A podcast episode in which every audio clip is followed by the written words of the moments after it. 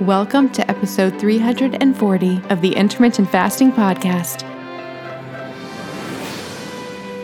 If you want to burn fat, gain energy, and enhance your health by changing when you eat, not what you eat, with no calorie counting, then this show is for you. I'm Melanie Avalon, biohacker, author of What, When, Wine, and creator of the supplement line Avalon X. And I'm here with my co host, Vanessa Spina, sports nutrition specialist, author of Keto Essentials, and creator of the Tone Breath Ketone Analyzer and Tone Lux Red Light Therapy panels. For more on us, check out ifpodcast.com, melanieavalon.com, and ketogenicgirl.com. Please remember, the thoughts and opinions on this show do not constitute medical advice or treatment. To be featured on the show, email us your questions to questions at ifpodcast.com. We would love to hear from you. So pour yourself a mug of black coffee, a cup of tea, or even a glass of wine if it's that time, and get ready for the Intermittent Fasting Podcast. Hi, friends. I'm about to tell you how to get three pounds of organic chicken thighs, two pounds of grass fed, grass finished ground beef, or one pound of premium grass fed, grass finished steak tips, all for free plus $20 off. That's right, we're talking pounds of meat for free plus $20 off. Friends, I love meat and seafood. My favorite way to get it is Butcher Box. It has been for years, and it's one of those things where I just sort of become more and more obsessed the more I use it. Especially with all the greenwashing that's going on today with meat and seafood, there's a lack of transparency. It can be hard to know what you're actually getting, and it can be expensive. Butcher Box addresses all of that. By directly partnering with farmers and fishermen, ButcherBox cuts out the middleman of the grocery store and directly delivers delicious meat and seafood straight to your door. And they have the highest standards. Their salmon, for example, is wild caught. Their beef is 100% grass fed and 100% grass finished. Their chicken is free range and organic, and it all tastes delicious. I love their chicken, love their meat, love their seafood. They have amazing scallops as well. And you can really find the collection of food that you want that works for you and your family. They have curated boxes, so you can get exactly what you want as fresh as possible because, yes, meat and seafood that is immediately frozen is fresher than meat that is waiting out and never frozen. That's because it's frozen at its peak of freshness. It's funny because people kind of think it would be the opposite like, oh, I need never frozen meat and seafood. No, no, no, no, no. You want frozen. You want meat and seafood that was immediately frozen and then shipped to you, which is what ButcherBox does. I eat a lot of steak at restaurants. ButcherBox's fillets are divine, way better than anything I would get at a restaurant. Their other cuts are amazing as well. With their seafood, I know I can trust them that I'm actually getting what they say because, yes, there is a lot of scams in the seafood industry, and their chicken also tastes amazing. It's free range and organic and tastes delicious. With ButcherBox, you don't have to worry about what's for dinner, and ButcherBox has an incredible offer for our audience you can have your choice of a weeknight meal essential for free in every order for a whole year. Just go to butcherbox.com slash ifpodcast and use ifpodcast to choose either three pounds of organic chicken thighs, two pounds of grass-fed, grass-finished ground beef, or one pound of grass-fed, grass-finished premium steak tips plus $20 off. Sign up today at butcherbox.com slash ifpodcast and use code ifpodcast to choose your free offer and get that $20 off. Butcherbox.com slash ifpodcast with code ifpodcast. And we'll put all this information in the show notes.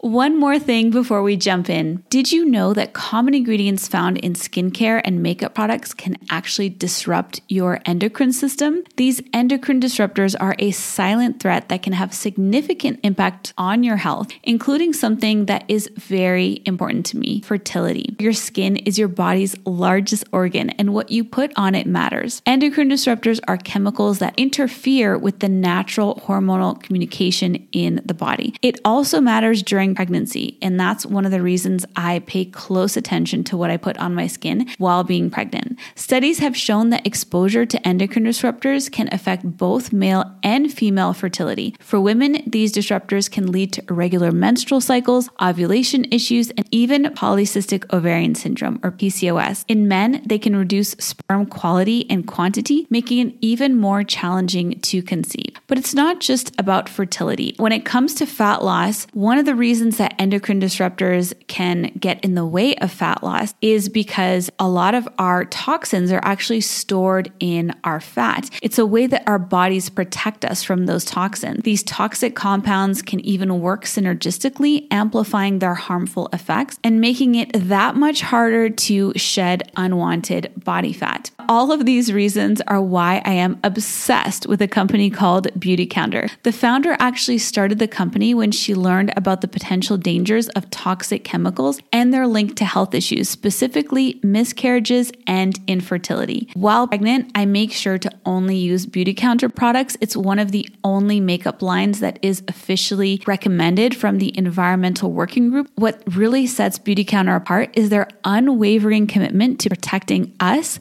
the consumers, from the hidden dangers that lurk in conventional beauty products. Beautycounter goes above and beyond, rigorously screening every single ingredient that goes into their products, ensuring that they are safe, clean, and free from harmful toxins. They're not just a beauty brand, they're a movement for change, advocating for stronger regulations in the beauty industry. With Beautycounter, I know that I can trust that the skincare and makeup that I use are not only effective, but also safe for me and my family. They have skincare lines for every skin type, as well as so many other incredible products. I absolutely love their overnight resurfacing peel. It's my favorite way to get anti aging benefits in a skincare product. The makeup is absolutely amazing. I have tried alternative beauty products in the past and none of them truly performed. But with Beautycounter, the foundation is so amazing. It makes me feel like my skin can breathe and it looks so dewy and beautiful. You can shop with me at beautycounter.com slash Vanessa Spina. New customers can use the code CLEAN for all 20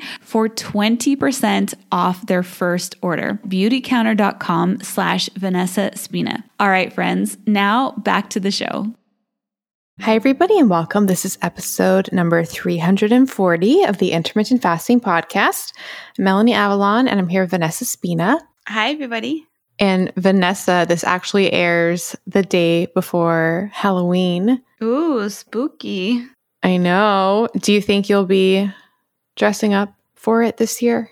Yeah, I was just talking with some friends this morning. So we we met up for coffee and a walk and we were talking about Halloween.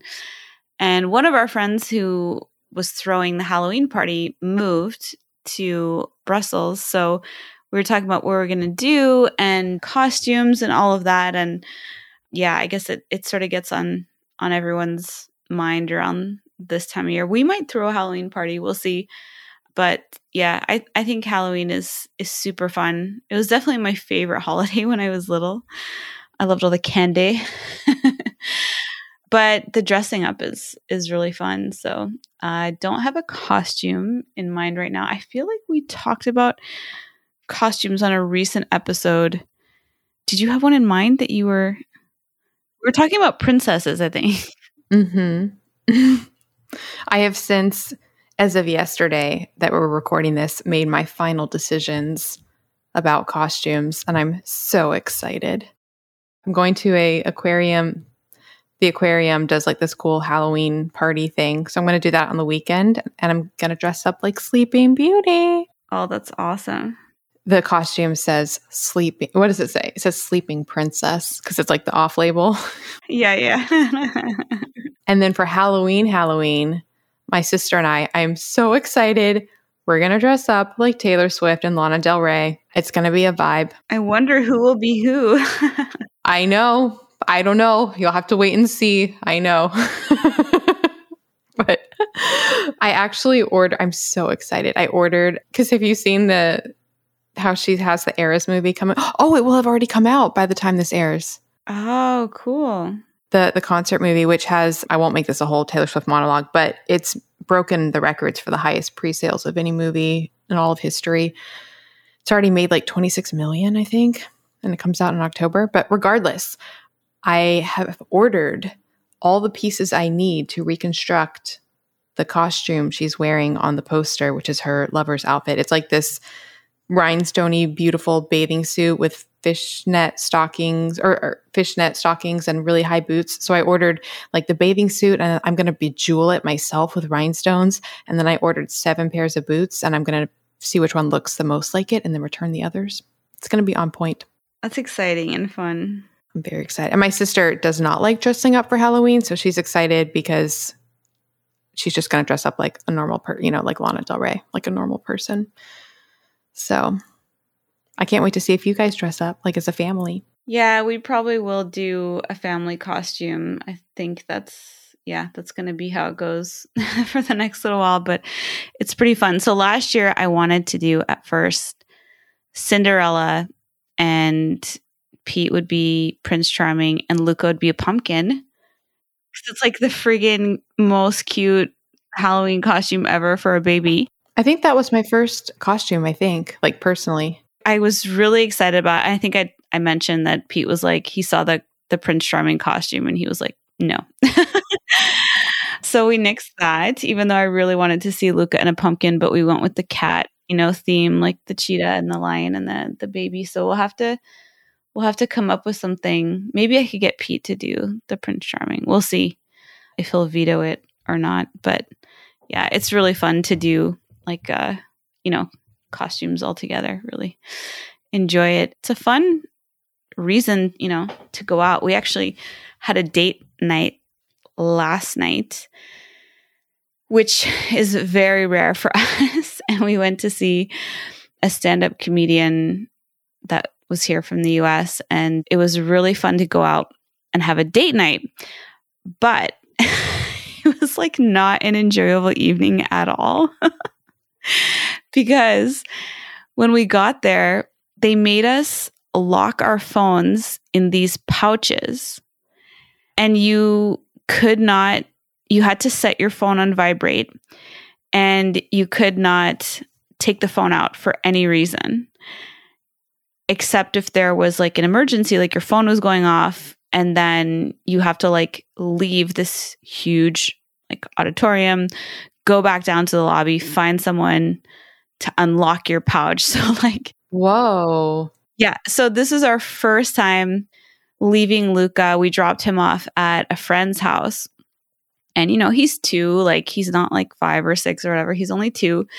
And his buddy, they had like a play date and but it was our first time doing it it was the first time for them as well we really trust the parents like we're really close with them and they're very responsible and they have a kid the same age so obviously they know what to do but Pete and I could not relax the entire time because we had told them if there's something goes wrong like just call us and you know the phone will vibrate and we'll go we'll leave but the whole time I was like what if my phone's not on right now? What if like it doesn't vibrate? What if it doesn't work? It's all we could think about. And you also, it's a weird experience also because you can't even check the time. So the whole show was like delayed by 45 minutes. And that 45 minutes, like we had no idea like what was going on. We were there with some friends, but like we couldn't relax at all. It felt like two, it was actually three hours total. It felt like three hours of torture.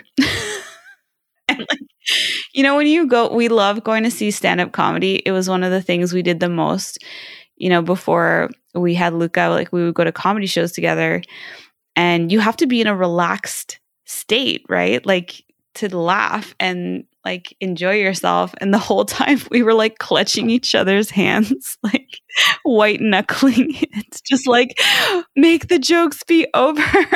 then we like bolted when we thought it was like starting to wrap up so that we could just like run down to the lobby and not wait in line to have our phones unlocked. But we got over to our friend's house. Luca was having the time of his life, which would have been great to know. because he was like not even a single tear, didn't even notice we were gone. So we could have been having so much fun, but we couldn't relax the whole time. And then we got home, we were like, we are never doing that ever again. like, if we could have just check them, you know, every half hour and just know that everything was fine, we could have relaxed. But because we like couldn't even access them, it was just like really stressful. So, anyway, that was like our first date night in a little while, but it was still nice to just like be together by ourselves, I guess. Wow. Okay. Well, first of all, okay. It's very eerie that you're talking about this because I was literally going to talk about this concept. Oh, really? Mm hmm. Isn't that weird? Another alignment, another alignment episode. Before I say what I was going to say, so did they tell you beforehand that that was going to be the situation?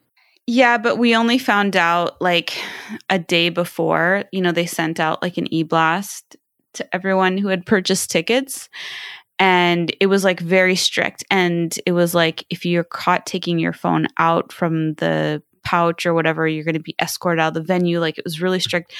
And we were trying to figure out, like, okay, what is going on with this? Because our friends we were there with said that they thought maybe that this comedian was filming a Netflix special and that's they didn't want like clips to be leaked which to me is like uh, like clips are good for publicity but lately in the news i'm sure you've seen there's been a lot of incidents with like performers like and audience members and their phones like there was one I think it was a country singer. Like she interrupted her concert because the people were taking selfies on their phone.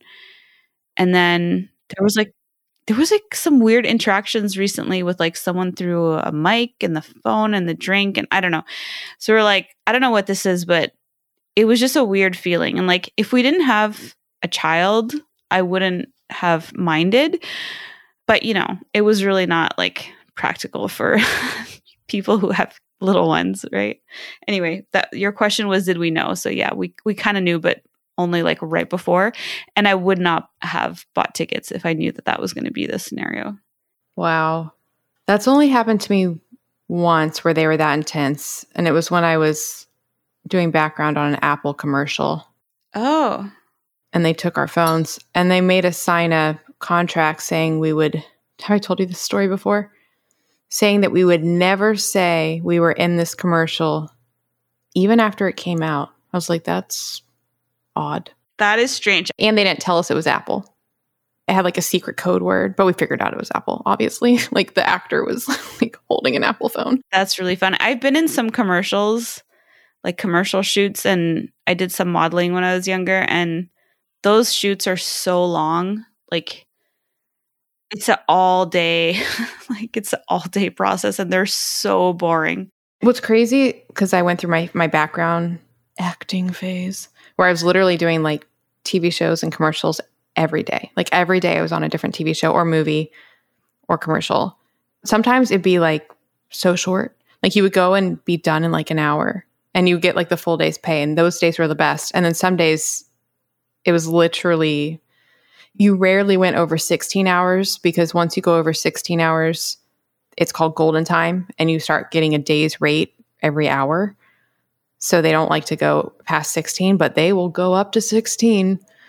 So, yeah, long days, long days. Back to the phone situation. Yeah, the thing I was going to talk about was I saw last night with my dad, we saw Oppenheimer. Have you seen that movie? No, uh, but I've heard lots of good things. It was, it was very good. It was very long though. But I was just thinking about how going to a movie theater, it's kind of one of the few last things left in the world where people pretty much turn off their phone or like don't really look at their phones and are just in the moment.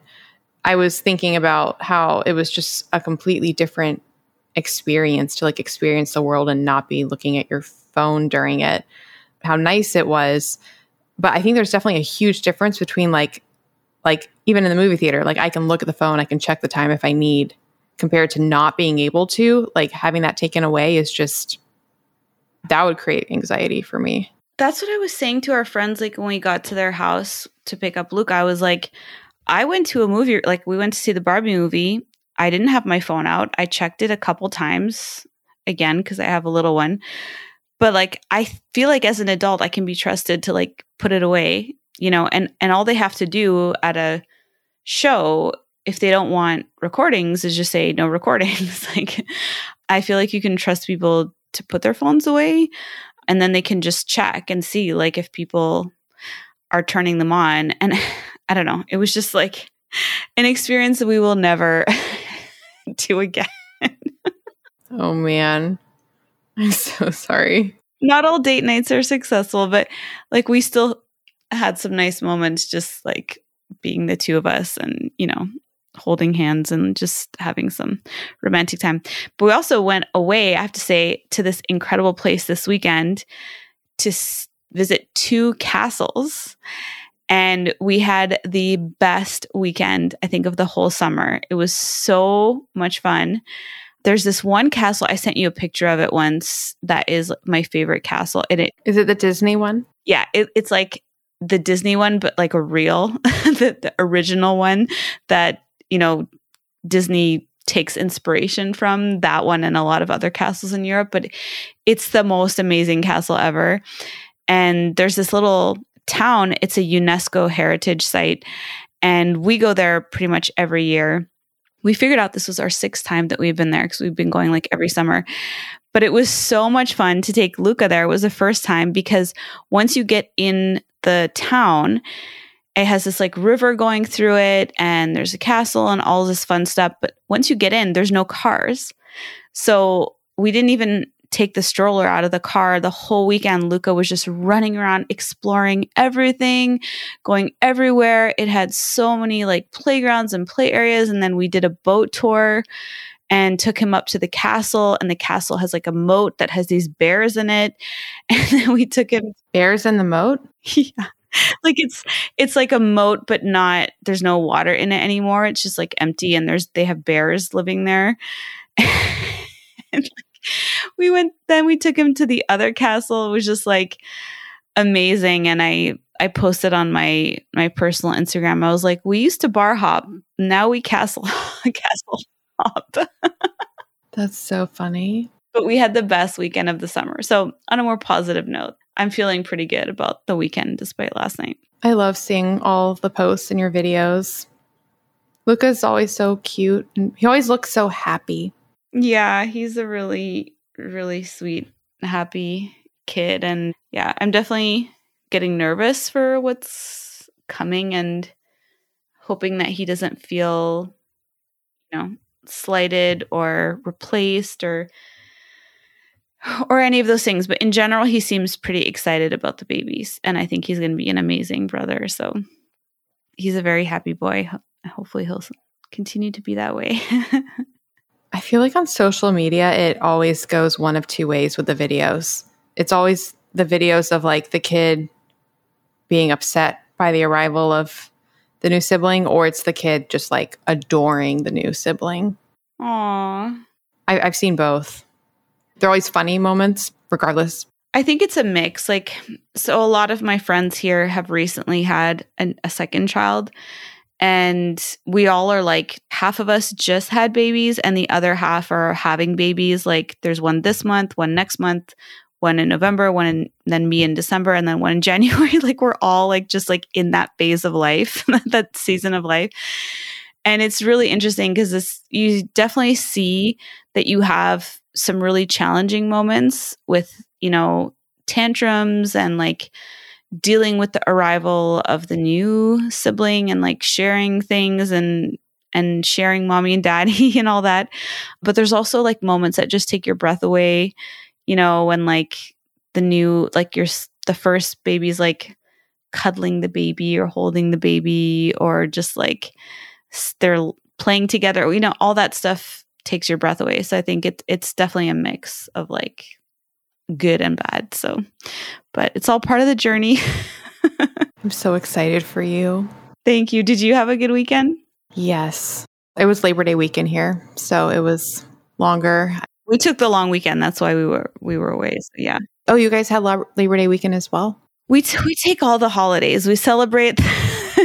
no, our I mean our work lines up more with North America than Europe because our businesses are in North America, our clients are in North America. So we take the same holidays as everyone in North America, not so much the ones here. Mm-hmm. That makes sense. Yeah. I embodied the spirit of Labor Day weekend. I really used it to catch up on work, which was really, really fabulous. I was like, I need another like week of this, honestly. But, but yes, it was lovely. Hi, friends. We are so honored to be sponsored in part today by NutriSense. You guys hear us talk about continuous glucose monitors, aka CGMs, all the time on this show. And in particular, we love NutriSense, and here is why. NutriSense not only provides a 24 7 moving picture of your glucose values, they also offer a unique opportunity for self discovery. So imagine this you have a meal, and then you notice a spike in your glucose levels. So you think, hmm, that didn't go well. But here's the magic tomorrow, you can make a simple change. You can swap whatever you were eating for something else. Now you have real time data to evaluate the impact. Maybe instead of that fruit, you have some vegetables. Maybe instead of that oatmeal, you have some yogurt. Maybe instead of that steak, you have some fruit. The continuous feedback loop that you can get with a NutriSense CGM empowers you to make quick, informed iterations with your meals. Maybe the change results in a completely normal glucose level, or maybe it's still a little bit high, but significantly better. Armed with this knowledge, you can refine your choices further, rapidly steering your glucose values back to the normal range. Without a continuous glucose monitor, honestly, you're just guessing and assuming that what you're doing is working. And when you go test your blood sugar levels at the doctor, that's just a snapshot of that one moment in time. It's not telling you what actually was happening throughout the day all the time. What makes NutriSense truly transformative is its ability to create lasting habits and intrinsic motivation. So instead of relying on generic advice from professionals or online sources or us, you have personalized real time data from your own body. When you see the direct impact of your choices, it will resonate on a whole new level. This newfound awareness becomes the driving force, making it easier than ever to stay motivated and committed to your health journey. I promise you, friends, it's like opening your eyes to the secret to lasting change because it gives you this empowering knowledge that you just didn't have before. So, if you're looking to take charge of your health, gain real insights into your body, and make sustainable, positive changes, NutriSense is your ultimate partner. Join them and us on this journey of discovery and unlock your full health potential. Get started today at nutrisense.com slash ifpodcast and receive a $30 discount off of your first month, which includes two CGM sensors, free shipping, and professional nutritionist support. That's nutrisense.com slash ifpodcast for a $30 discount off your first month with two CGM sensors, free shipping, and professional nutritionist support which by the way, I get a lot of feedback on just how helpful that nutritionist support is. It's so easy. You can talk to them in real time in the app and they can really help you make sense of all the data that you receive from your continuous glucose monitor. Nutrisense.com slash ifpodcast. And I am just so grateful to Nutrisense for helping support today's show. Shall we jump into questions for today? Yes, I would love to. All right. So to start things off, we have a question from Brian, and the subject is podcast question, cycling, and ADF. And Brian says, I have been following ADF, which is alternate day fasting, eating 12 to 8 p.m. Monday, Wednesday, Friday, fasting Tuesday, Thursday, Saturday, and have a free day on Sunday. So it's basically three 42 hour fasts and one 16 hour fast per week since the end of November. And I have lost approximately 60 pounds, around halfway to goal. General low carb, but not super serious about it. I started cycling in early December. I'm in the Phoenix area, so it's not as bad as it sounds. It's really nice right now. And I've been riding three to four days per week on average. My question has to do with cardio type exercise and fasting. Google searching has returned really mixed results. You have to eat, you don't have to eat, you have to eat carbs, etc. I definitely notice a difference biking after I eat. I have a lot more energy on those rides. What are your thoughts and experiences with high energy output exercise like cycling or rowing and longer fasting times? Should you always eat beforehand, during, carbs or fats or protein? And does any of this interfere with the benefits from longer fasts like autophagy? How might that be impacted if the amount eaten before is less than the amount burned? Does gender make a difference? Wow. Well, congratulations on getting halfway to your goal. That's amazing. And alternate day fasting is one of the most effective ways to do that. So it sounds like you found something that's really working well for you and you're feeling good about it. When it comes to fasted workouts, I just say it really depends on your preference because so it sounds like you still have 60 pounds of fat that you want to lose. So you have like fuel on board. You're not an athlete with like too low body fat percentage that's at risk of under fueling. So I would say fasted workouts are probably fine for you as long as you, if you're doing like really long or extended rides, make sure to supplement with electrolytes because you will lose electrolytes when you're doing that much activity outside in the heat. I, I think it comes down to how you feel. So, and what your goals are. So, sounds like your main goal is fat loss, but then you also brought up autophagy, which you're probably getting into by going all the way to 42 hours on your fast. If you're cycling fasted, you are going to stimulate the biogenesis of more mitochondria. And that can be really amazing for metabolic health and overall health and wellness. And you're definitely going to boost your fat loss because you're going to be fueling those rides with your stored body fat if you are doing those rides fasted. But you, and you're going to be definitely ramping up the autophagy on those longer fasts. However, you did say that when you eat and then go biking, so if you bike not in the fasted state, you have a lot more energy on those rides.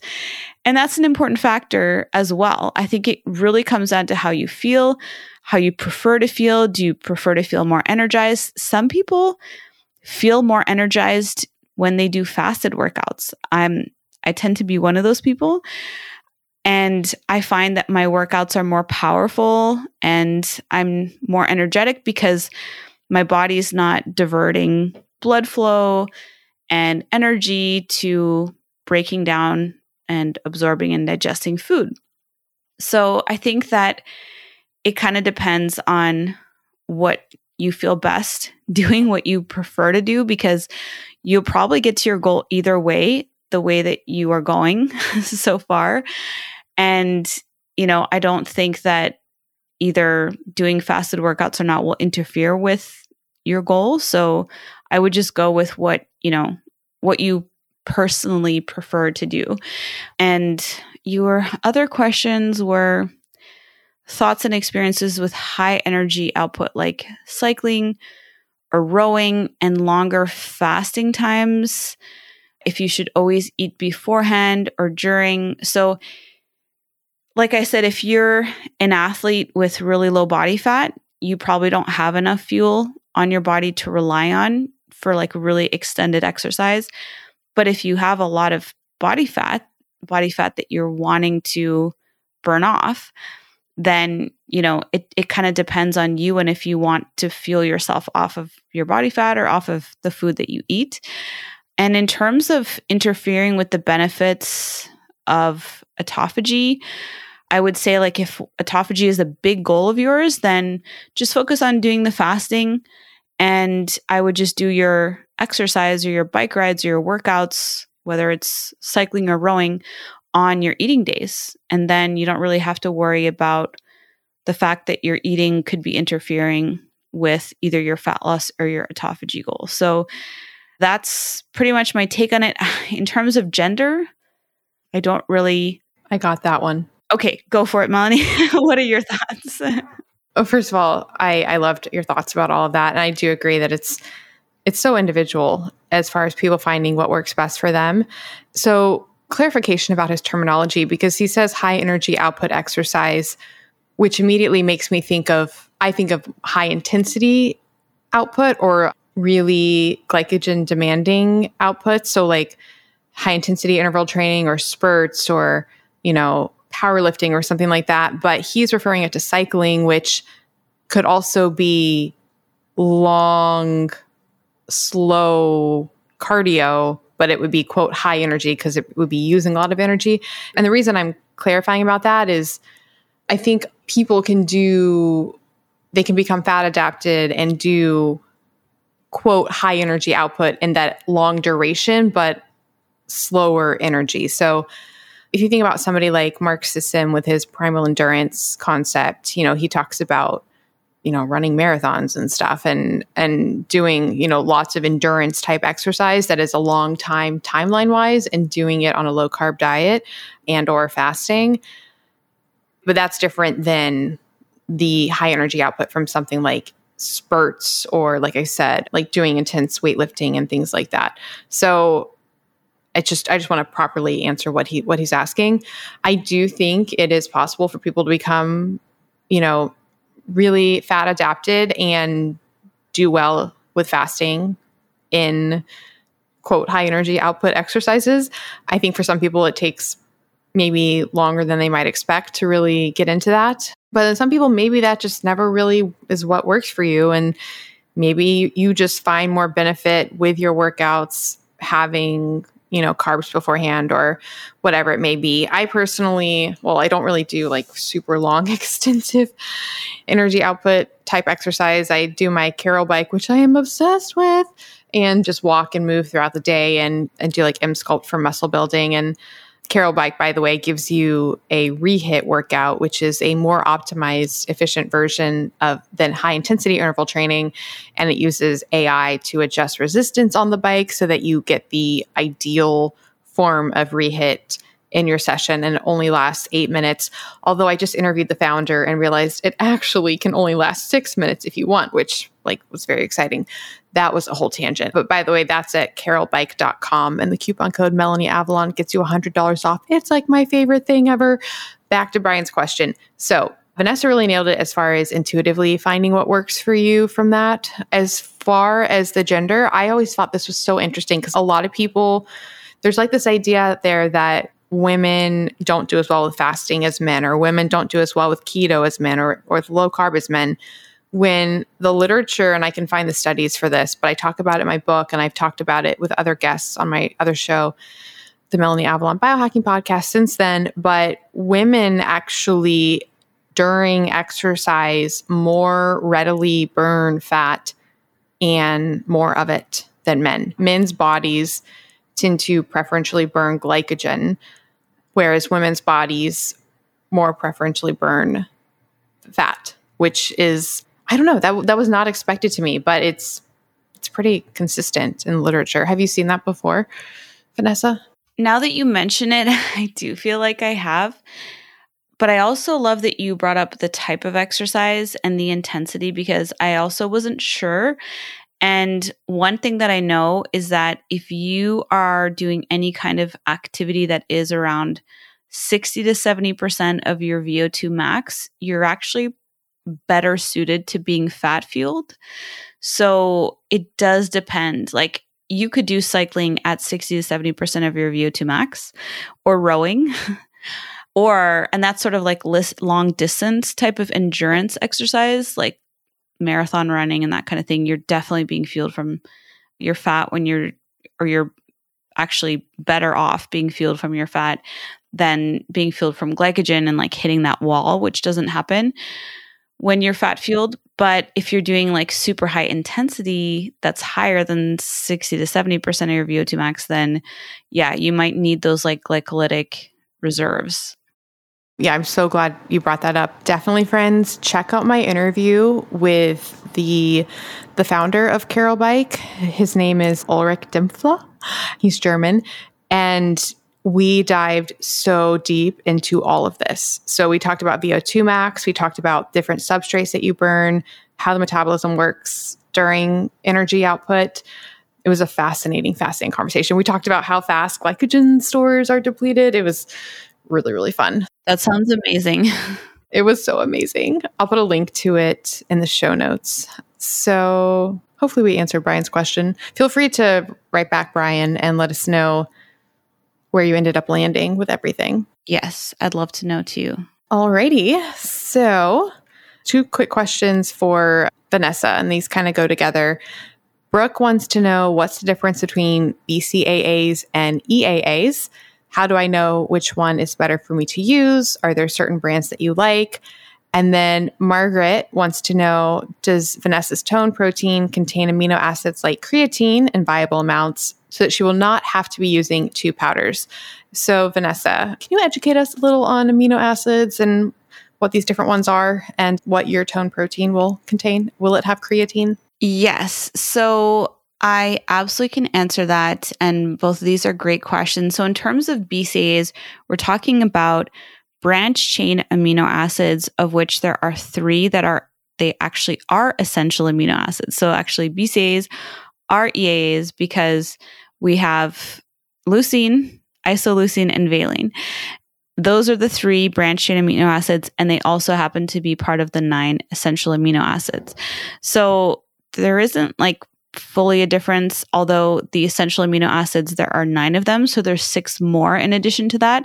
But the BCAs are the ones that are often marketed for sport, for growing muscle, etc., because they do play a special role, especially leucine and isoleucine, but leucine being the foremost of the three when it comes to building muscle because the level of leucine in your blood is this sort of nutrient signal to your body to initiate muscle protein synthesis and it is a binary process where it's it's really just like off or on like you're either triggering muscle protein synthesis or you're not you're either getting enough protein at your meal that you have enough of the amino acid leucine to trigger muscle protein synthesis which means your body is going to synthesize muscle tissue and that's going to balance out the muscle protein breakdown that happens every day. So it is really important to get BCAAs, but you can get, and it obviously is really important to get essential amino acids every day because they're essential because we have to get them from the diet. We can't make them on our own. There's 11 other amino acids that we can make on our own, but only if we have complete protein. So in terms of supplementing, this is how I tend to look at it. If you are eating enough protein in the day, and by that I mean if you're getting at least 30 grams of animal protein per meal or 35 to be on the safe side. If you're doing plant proteins, you will get enough of those BCAAs at those meals and you will get enough of those essential amino acids at those meals. So you don't need to supplement with either. The only time it makes sense to supplement is if you have a meal. this is something I do myself and I also do with like my father and and some other people is if I happen to have a meal that had lower protein. So this usually happens to me when eating out. It doesn't really happen to me at home because I know how much protein to make to make sure that I have 30 grams at a meal. But if we're eating out and the options are limited, protein portions tend to be smaller at restaurants. I don't know if it's always the same in the US, I know the portions tend to be bigger, but eh, in Europe, they're not as big. And, you know, sometimes I'll have to do like, if I get a burger, I'll ask for double meat or go to Chipotle, ask for double meat or, you know, there's situations when you can get a double serving of protein, but if you can't, and you know that you had, like, say, a chicken Caesar salad or something, and you know that you didn't probably get 30 grams of protein in that meal, then you could have some essential amino acids or some BCAAs. Like you can get encapsulated BCAAs, which is something I have, and just take that, and that will help top you off so that you hit that 2.5 to 3 gram threshold. 3 gram, you really optimize and maximize muscle protein synthesis. So if you take either of those things, BCAAs or essential amino acids, outside of a meal where you're trying to top off the levels, it does nothing. it does nothing for you. Like it literally does zero. So I would not use them for any other reason. And the only time that I would take BCAAs in particular is at a meal that you had a lower protein amount. So my protein, tone protein, has BCAAs added in a particular leucine added so that it's scientifically formulated to make sure that you hit that amount of leucine that you need every time you have a serving so that you can initiate muscle protein synthesis. In terms of brands of BCAAs and EAs, I don't really know of any. That's why I'm creating my own protein because I haven't found anything that meets my standards yet. I do have some encapsulated BCAAs that I found in Europe, so I don't think that something I can really recommend. But yeah, that's something that you can have sort of in your back pocket. If you don't have BCAAs though, and you did have a smaller protein meal, like say you were out at a restaurant and all they had was like one egg or something like that, you know, sometimes it happens. You can go home and when you get home, have a protein shake and just like top that off as well. And you're going to get all the BCAs and all the EAs as well. So, creatine, and thank you, Brooke, for, for your question. So, creatine tends to be present in like beef, for example, as well as a lot of other nutrients like carnitine, niacin. There's just so many amazing nutrients in it. One thing I can say about creatine is your body can make it if you have enough glycine and arginine. So basically, if you're taking tone protein, your body can make the creatine. So you know, that's something that anytime you're getting a whole or complete protein, you're going to be able to synthesize creatine because you have both glycine and arginine. And there is also S adenosyl methionine, which is a derivative of the amino acid methionine that can help with that process of of making creatine. So I don't think you fully need it as like a separate supplement, but we have tweaked tone protein so that it is optimized in certain ways. And you can find out more about it and get updates on it if you sign up for my email list, which is the exclusive launch discount email list as well at toneprotein.com. You'll be able to get updates on the formulation and the timing of when it's out, as well as getting the launch discount. But in short, just taking tone protein itself because it's a high, very high quality protein whey isolate, your body's going to be able to make the creatine from the amino acids in that. So you don't have to take like 50 different powders and things with it. Awesome. So I think that's pretty mind blowing to people who, because I think there's this narrative out there, people think they should be taking BCAAs all the time to like protect muscle or like while exercising. And so is an analogy sort of like because what it sounds like is it's sort of like seasoning in that like salt and pepper or something say you want to have like the ideal meal you can add like salt and pepper and seasoning to the meal and, and like optimize your meal but it, you wouldn't just take salt and pepper by themselves like it it literally would do nothing yeah so if you just take the bcas on their own it literally does nothing. Like it just does nothing because it's like it it would be an analogy would be like you're turning the key in the ignition of your car, but you have no gas and no like yeah, no engine. Ah, oh, yeah. That's a good analogy. The engine is like the mTOR complex and the amino acids are the fuel. So if you don't have all the amino acids that you need to make the muscle, you're just like revving the engine and you're going nowhere. So it's like it's a big marketing thing.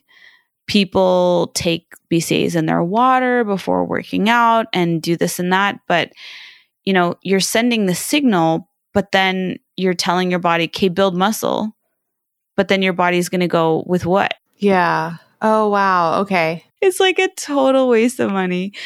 And I think there are some purposes with the essential amino acids, but you know, the only time you can take them effectively. So I talk about this a lot on my podcast, but for older people who need to eat more protein and tend to not, and the statistics on it are really alarming. Most people 70 and above are not even getting like the minimum RDA for protein, let alone like optimal amounts of protein or what they actually need. Because whenever you're aging or you're ill or you're growing, you need more protein. And so, what I do is I have people in my family take BCAAs that are encapsulated with their meals. And that's going to help them bump up the leucine so that even if they are not eating a lot of protein at the meal, at least they will get muscle protein synthesis initiated and also shakes because, you know, a lot of people just don't want to eat that much as they get older, but like a really tasty like chocolate or vanilla shake or something can be enticing and can really help with preserving muscle mass. So I do think there's a role for BCAAs when it comes to that. Wow. I asked for questions for the show and I didn't integrate any of them into this episode, but so many people were like, when is Vanessa's protein powder coming? Their people are very excited. It makes me so happy when I see that because I'm like, yay, you're excited, as excited as I am. I definitely think it's it's gonna be worth the wait and it's something that you are all gonna love. So I appreciate your patience in waiting for it and getting excited for it, and it'll be here before you know it. So if you are on the email list, you'll be the first to know when it is out. So I'll keep you updated there. Very excited.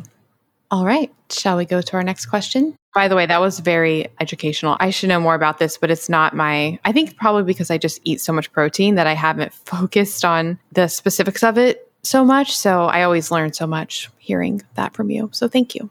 Aw, that's so nice. Thank you. I really appreciate that. I always learn so much from you, like every episode or every time we talk. So it's definitely mutual. Mutual, mutual learning pool. Hi, friends. As you guys know, I'm a little bit obsessed with the importance of reducing our exposure to environmental toxins. Did you know there is a hidden culprit that is around us everywhere? That the International Agency for Research on Cancer, also known as the IARC, classifies as Group 2B carcinogens. This means they are possibly carcinogenic to humans. And while the science is still evolving, multiple studies have linked high levels of this to a range of health issues. I'm talking about EMFs, electromagnetic fields, radiation. EMFs are emitted from so many things today our smartphones, our Wi Fi, our smart devices in our homes. In fact, if you have an iPhone and you go into the legal section, it will actually recommend that you don't use it like a normal phone and hold it to your head, and instead use speakerphone to reduce exposure to potentially harmful EMFs. Why does the IARC consider EMFs Group 2B? That was based in part on increased risk of brain cancer associated with wireless phones. A 2000 analysis of multiple studies showed that children living in homes with very high EMF levels had a slightly increased risk of leukemia. Multiple studies have also found reproductive effects. A 2008 study suggested that using mobile phones may decrease semen quality in men by decreasing sperm count, motility, viability, and morphology. There are also neurological effects. If you get headaches, please stop using the AirPods. Please reduce your EMF exposure. Some studies have speculated that EMFs could influence brain activity and impact sleep, and even affect EEG patterns during the awake state. One study found that workers exposed to EMFs showed altered heart rate variability, suggesting an influence on the autonomic nervous system. And a lot of individuals may be particularly sensitive to EMFs and experience headaches, fatigue, stress, and sleep disturbances. That's why I am so excited to be launching a line of EMF blocking products to help protect you. I'm starting with one of the easiest, most profound changes you can take in your daily life, and that is by not using your phone like a normal phone and not wearing AirPods. Friends, take out the AirPods. I shudder. These EMFs literally affect the calcium channels of our cells. You do not want that right by your brain. My AvalonX, powered by SYB, is going to be an incredible line of EMF blocking products. We're launching with Air tubes. That is EMF free headphones that you can use with your phone. They have all the normal features of normal headphones, so you can do calls, speak on them, play music, skip ahead, adjust volume, all the things. Well, all the things except EMF exposure. And I am beyond thrilled because we are launching in two of my favorite colors black and rose gold. Get on my email list so that you don't miss that. That is at melanieavalon.com slash EMF email list. We'll be doing an amazing launch special, so you don't want to miss that. Again, that is melanieavalon.com slash EMF email list so that you don't miss the exclusive discount for my air tubes. They will make incredible gifts for both yourself and others. melanieavalon.com slash EMF email list. You can also use the coupon code MelanieAvalon to get 10% off site wide from my fantastic partner, Shield Your Body. For that, just go to melanieavalon.com slash shield your body and use the coupon code Melanie Avalon. They have so many EMF blocking products, so definitely check them out. Yes. So we have a question from Theresa on Facebook. She says, Okay, first off, love the two of you together, blue heart. She has a lot of emojis. I love the emojis. And while I don't really do much fasting or follow specific ways of eating, I've always been one to prioritize protein and whole foods, especially since discovering that I can eat gluten in my early 20s, which leads me to my next question that I just have to ask. Laughing emoji. Melanie Avalon, is your GI system completely accustomed to your diet, or do you find that you are eliminating blueberry and cucumber fiber like crazy? I'm so sorry, and I'm sure it's TMI, too much information. Never TMI with me. but even regularly, when I eat large amounts of certain fruits slash nuts slash fibrous foods, I definitely notice massive bulk. I'm so sorry if this is too much. I just have always been so curious and hiding her eyes. LOL. Yes, and she also included the little emoji with I don't know what to call it. The little the little bowel movement emoji as well. The poop emoji. yes. We love the emojis. Keep them coming. Yes feel free to include in your questions your favorite emoji. I would love to hear people's favorite emojis. I find it really interesting in this whole topic that there are so many people that don't even think about this ever and then people who are beyond obsessed with this. I tend to fall on the in the beyond obsessed camp. Cynthia was also very much into bowel movement issues. Where where do you land on the Gin did not think about it much, I don't think. I think, yeah, I think it's definitely important.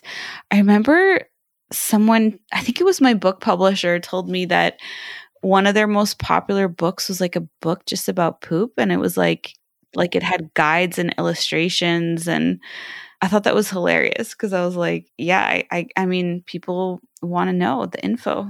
So funny. I'm having flashbacks when I was little and I had the little book that like taught you how to go to the bathroom. Does Luca have that book? One of those books? we have a book about potty training, and he's really into that one right now. So maybe I need to get this other book you're talking about. All the books all the time. I don't know if I should tell this story. It's probably not even funny. Every time you say, I don't know if I should tell this, I'm like, you'll now you have to. I just know like one of the one of our favorite home videos in our family is when we were little. And what's I think why it's so powerful to me is I have the memory associated with it.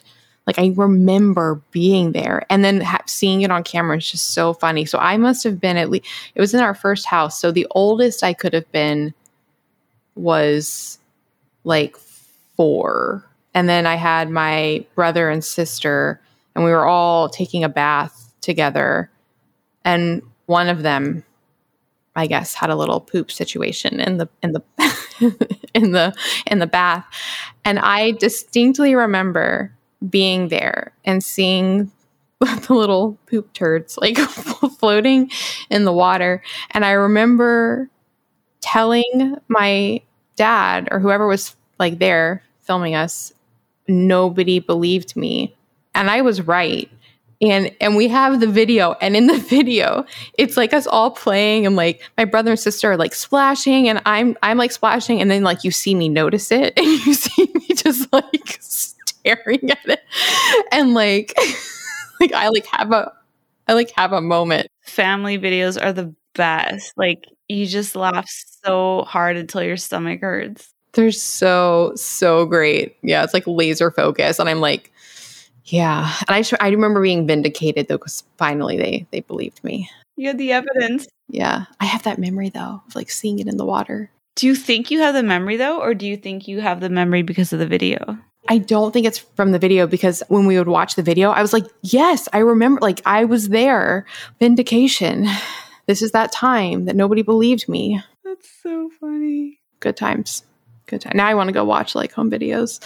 Back to the question. So there is the the Bristol stool chart people are probably familiar with. So it has 7 types of stool consistencies. You can google this if you like.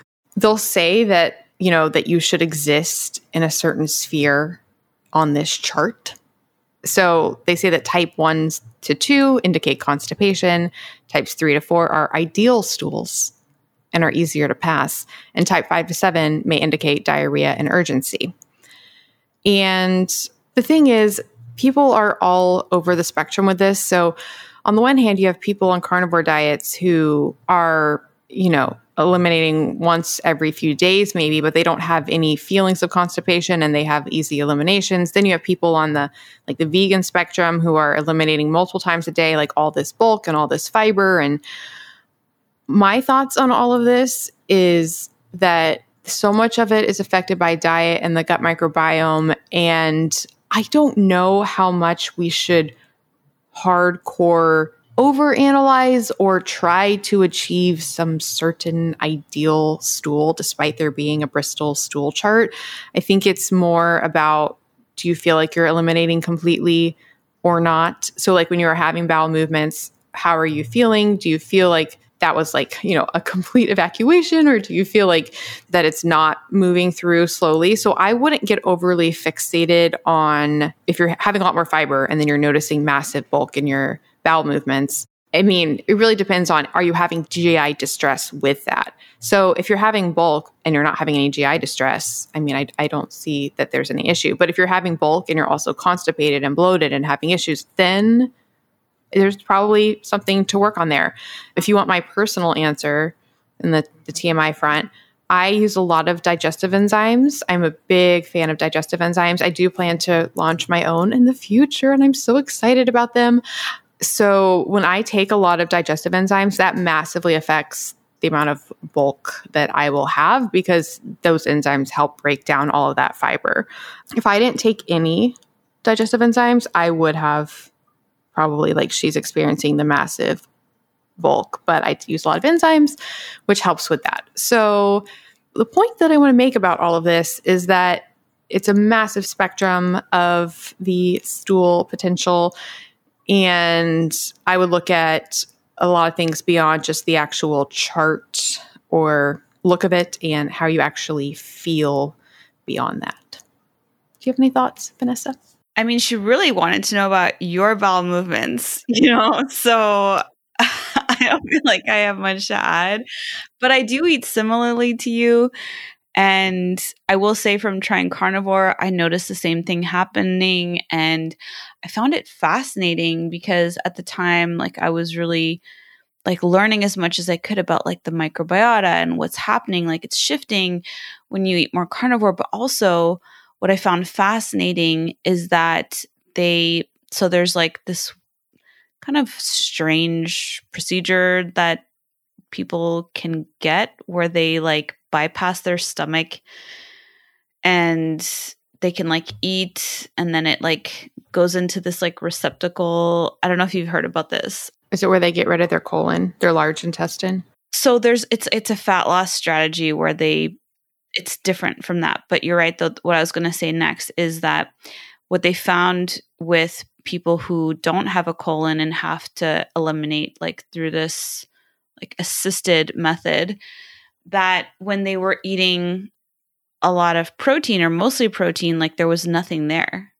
Like that the body was just basically like using everything, either for hormones, neurotransmitters, our body is like mostly protein, right? It's like 60 or 40% protein. So, like everything in your body, from your tissues to your many of your hormones, like thyroid hormone, insulin hormone, are made of peptides, of proteins, like so many things in our like all of our cells are just like little 3D protein printers.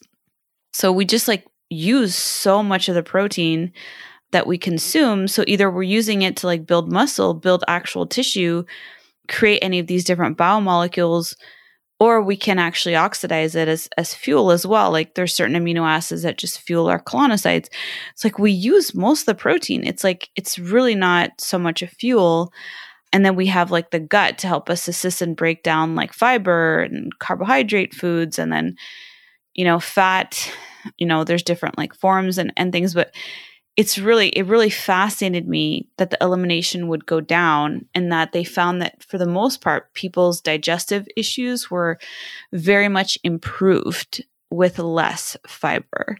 Whereas like i found that to be mind-blowing because my whole life i had heard like you need more fiber you need more fiber. For good digestion you have to have more fiber. And then i tried carnivore and i was like wait like maybe digestion can improve this way. And I read a lot of stories from people. I found that was really interesting. I don't eat carnivore now, but I eat like carnivore ish style because I eat mostly, you know, protein. I do eat similar to you in terms of like cucumbers and blueberries, and I do a lot of iceberg lettuce too. But yeah, I mean, she really wanted to know about your bowel movements. So I know it's it's the hot topic. yeah, and I get it. Like you eat a very specific way. I also eat like a similarly specific way, and so but everyone's different, right? Like for some people, you might be eliminating more or less, you know, processing eliminating more or less depending and I think it's great that you, you know, mentioned that, you know, chart people can go look it up or get the book and learn, you know, about all the different the different types of stool. But I think it's good to know in general like like what does it mean if you're like, you know, really like eliminating in certain ways like it could be like you don't want to be constipated, but you don't also want to be like on the other end of the spectrum either. So yeah, it's a it's a great question. There's a study that people in the carnivore world often reference, and I wish there were more studies like this because it's a very small study, but it was overwhelmingly, it might be one of the ones you're talking about. It was only a handful of people, but basically it was people with GI distress and they went on a, a zero fiber diet, and every single person had a complete resolution of constipation. Yes, yes. There's another one. I interviewed this scientist. He was out of, I think, Germany, and they found that they were able to completely heal SIBO with carnivore. And then there's a, you know, paleo medicine or they have a new name. It's like IFM Institute of of Medicine, of Functional Medicine or something in Hungary. And they treat cancer like very successfully with ketogenic carnivore with lots of organ meats yeah, I'm fascinated by carnivore. I think it's an amazing protocol. And also, a lot of it is due from the fact that you're eliminating all the processed foods and the oils and seed oils and all the hyper processed foods and all the sugar and all the wheat and the grains and everything. And you're really just, it's simplified life so much for me. I really enjoy the simplicity of it and I still feel like I eat very much like carnivore ish. Like I was saying, is like carnivore plus, you know, like mostly berries and like cucumbers and lettuce. And I feel great. Like I feel really satisfied from it. It's not for everybody, but I I feel great on it. So, you know, I I don't feel like changing anything. But I also find it's not limiting. Like I had the most amazing protein pizza for dinner right before we recorded it's one of my favorite meals to make. And we usually do pizza night at least one night a week. I get this whole massive pizza. The crust is all made out of of egg whites and egg white protein powder.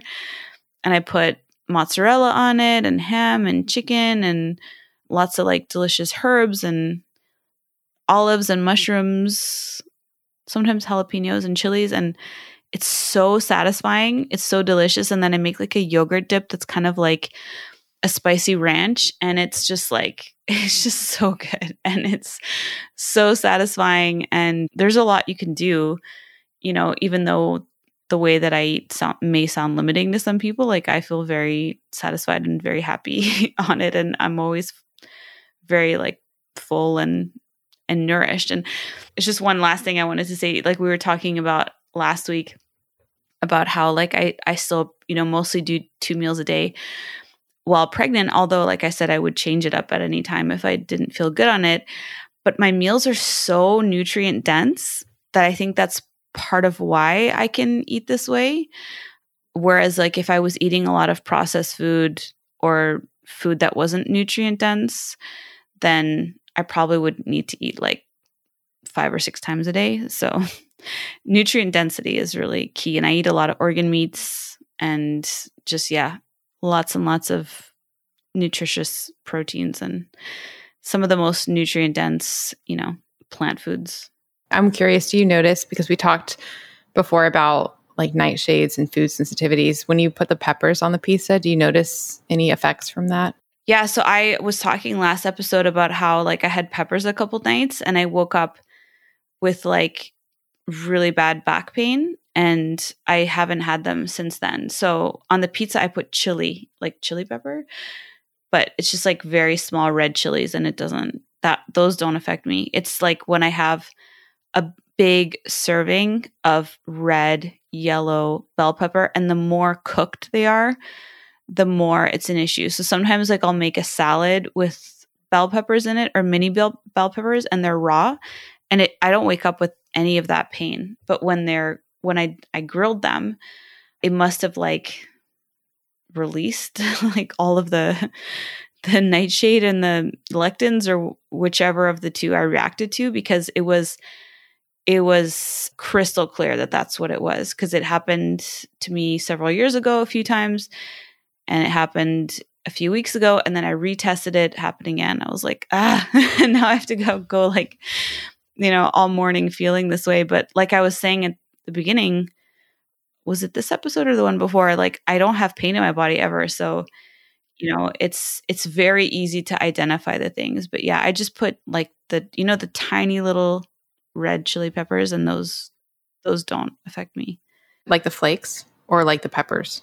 The actual peppers, like I slice them and then sometimes I put jalapenos, but those are from like a jar and those also don't bother me. So, you know, it it's like you really have to experiment because sometimes if you just rule out everything in that like family, you might like not realize that, you know, some of them you're okay with or you can manage fine. I need to fact check this, but I think I think I read that humans are the only species that willingly eat and engage in foods that just create pain with no benefit beyond that. You know, like people who like love really spicy foods.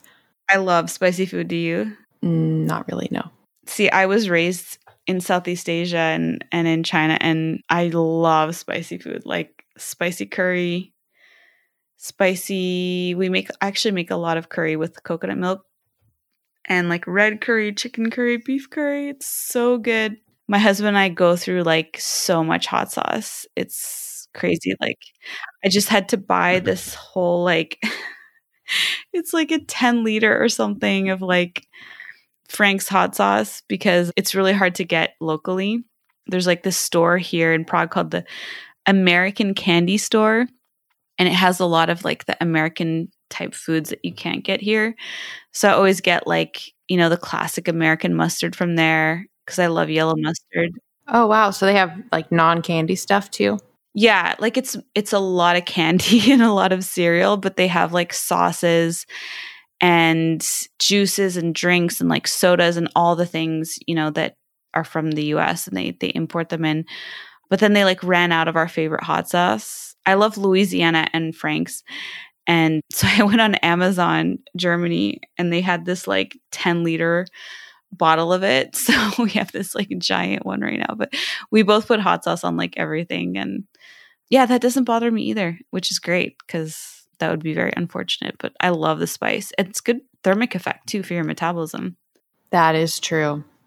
Yeah. I do a lot of like turmeric and ginger, but those aren't really spicy. They're awesome. Yeah yeah, I love ginger tea and making dressings with ginger. It's so good. Is Amazon Germany and German? So, yeah, it but you can change the settings so that it's always in English. And that's the closest Amazon to us here. So that's like when I order things, it's usually from there. Like I order a lot of clothes for Luca on there, like appliances and things. And are the movies in Czech if you go to a theater? They have both. So they're usually all English with like Czech subtitles or they'll have the they'll have it dubbed in Czech for for Czech speakers. When you watch stuff at home, do you put on subtitles? Yep. Yeah, me too. I can't watch anything without them now. I just feel like it's a more engaging experience and I don't miss anything. And I got Pete into it because it used to drive him crazy.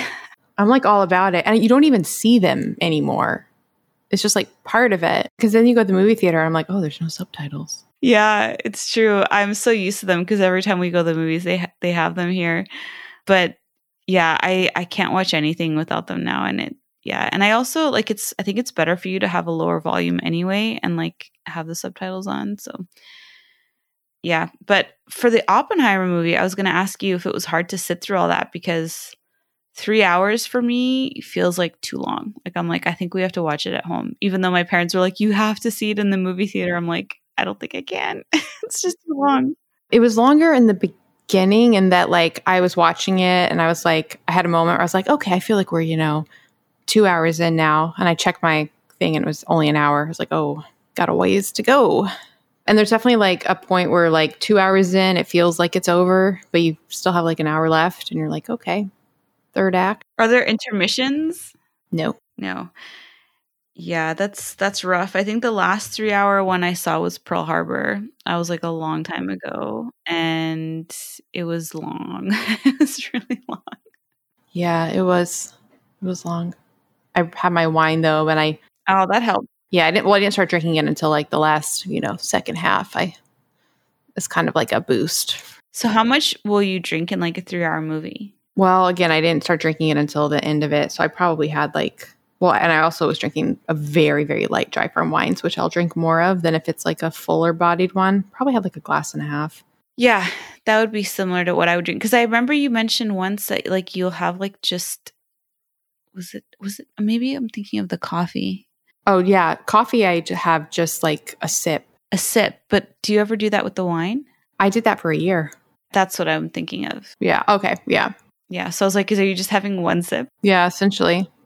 And I consider it not, I say I like didn't drink that whole year because I really, it literally was just like a sip for like the hormetic potential. Kind of like as a digestive. I was literally taking it more of like a supplement than a drink. While I'm mentioning, I'll give links for those two things. I only, if I can, drink dry farm wines that I'm just so obsessed with. I mean, you can get a bottle for a penny at dryfarmwines.com slash IF podcast. And then the coffee I drink is Danger Coffee, which is Dave Asprey's new coffee brand. And it's remineralized with over 50 trace minerals. And I am obsessed with it, even though I only drink a little bit, but I really love it. Historically, I was drinking bulletproof coffee for a decade. But then when he got kicked out of that company and started Danger Coffee, decided to try that. So listeners can get a discount with the coupon code Melanie Avalon at melanieavalon.com slash danger coffee. So, okay. Well, on that note, if listeners would like to submit their own questions for the show, they can directly email questions at ifpodcast.com or you can go to ifpodcast.com and you can submit questions there. Feel free to let us know in your questions your favorite emoji. Feel free to include emojis. And the show notes will be at ifpodcast.com slash episode 340. Those show notes will have a full transcript as well as links to everything that we talked about. So definitely check that out. Then you can follow us on Instagram. We are IF Podcast. I am Melanie Avalon. Vanessa is Ketogenic Girl. I think that is all the things. Anything from you, Vanessa, before we go? I had so much fun with you. Again, thank you, listeners, for the wonderful questions, for the interest in tone protein and all the things that we do. And for yeah for being here. I know I had so much fun. I enjoy our episodes so much. So I love hearing from the listeners. I wish we could do like a live show someday. Oh, that would be insane. That'd be fun. With like a Oh, I was thinking like a, a moderator, but that doesn't really make sense. I need to put that in my vibrational escrow. Manifest it. I love that. That would be so fun. We could do like a tour. we could do like listener Q&A. I had the time of my life when I went on my book tour. It was so much fun. And I always think about doing a podcast tour, but yeah, together that would be insane. Oh my gosh. How many places did you go on your tour? We had 11 cities and I just like presented at all of them. And it was so much fun because the very last one, I went to like from Miami, Connecticut, Arizona, LA, everywhere. The LA one was really fun. They were all really fun. Where was the LA one? It was at this really cool bookstore. It's kind of like I had seen it on Instagram before I even knew that that's where it was going to be. I can't remember the name of it now, but it was like this really cool venue with Is it downtown? Yes, downtown. I think I know I know what you're talking about. It was it was really really fun to be there and it was a thrill too. I was like It's themed, right? Yeah. I feel like it's called Couches and something or something with a C. It's quite like it's relatively large and it's very like unique. And everyone's like kind of angry hipster working there. But it was a thrill. It was really cool to like fly in there and and and speak there. And then the went to San Francisco and the very last stop was in Denver. So all my family got to come. And that one, like they pretty much were all standing room only, but that one was like the most awesome one because all my like family was there too. And they all came and got to see how like well attended it was and it actually was like really stormy and rainy that day. So i was kind of nervous before that like some people would stay home you know because when the weather's bad like it's less motivating to go out but everybody came out. Yeah i had so much fun. So podcast tour that would be lit. That would be so much fun was it the last bookstore that's the one i was thinking of yeah yeah why did i think c i don't know why but yeah it's the last bookstore I saw that. I was like, wait, but that's not a C. But that's one I was thinking of. Mine was like during my like dark time and it was at the Barnes and Noble in LA. And there was like a only like a handful of people and it would be interesting. I would love to like do that all again now. I feel like it would be a completely different experience. Yeah, totally. Cause what year was that? 2018. Yeah, I think it would be so different to do it now. And the comedian that we went to go see last night, he has a podcast. It's like in the top, you know, 50 or whatever of like all podcasts. And so many people were there. And I kept saying to Pete, it's because of his podcast. Like, and obviously Netflix and stuff, but it's definitely because of the podcast. Like, I think there was like, I don't know, it felt like maybe several thousand people. And I know he didn't have that audience before but he has such a popular podcast and podcasts are global. They reach so many people. Yeah i think it would be so cool to do it now. Because like when i went and did that one too yeah it was way before i had a podcast or anything like that. Yeah. Well i'll work on my travel skills. Yeah. Yeah because that would be a lot of cities we'd have to go to but we could yeah we could put it in our vibrational escrow and manifest it manifestation well, this has been absolutely wonderful. And for now, we can just keep our shows virtual. Thank you for the listeners for all the questions. And I will talk to you next week. Talk to you soon. Bye. Bye. Thank you so much for listening to the Intermittent Fasting Podcast. Please remember, everything we discussed on this show does not constitute medical advice, and no patient doctor relationship is formed. If you enjoyed the show, please consider writing a review on iTunes. We couldn't do this without our amazing team. Administration by Sharon Merriman, editing by Podcast Doctors, show notes and artwork by Brianna Joyner, transcripts by Speech Docs, and original theme composed by Leland Cox and recomposed by Steve Saunders. See you next week.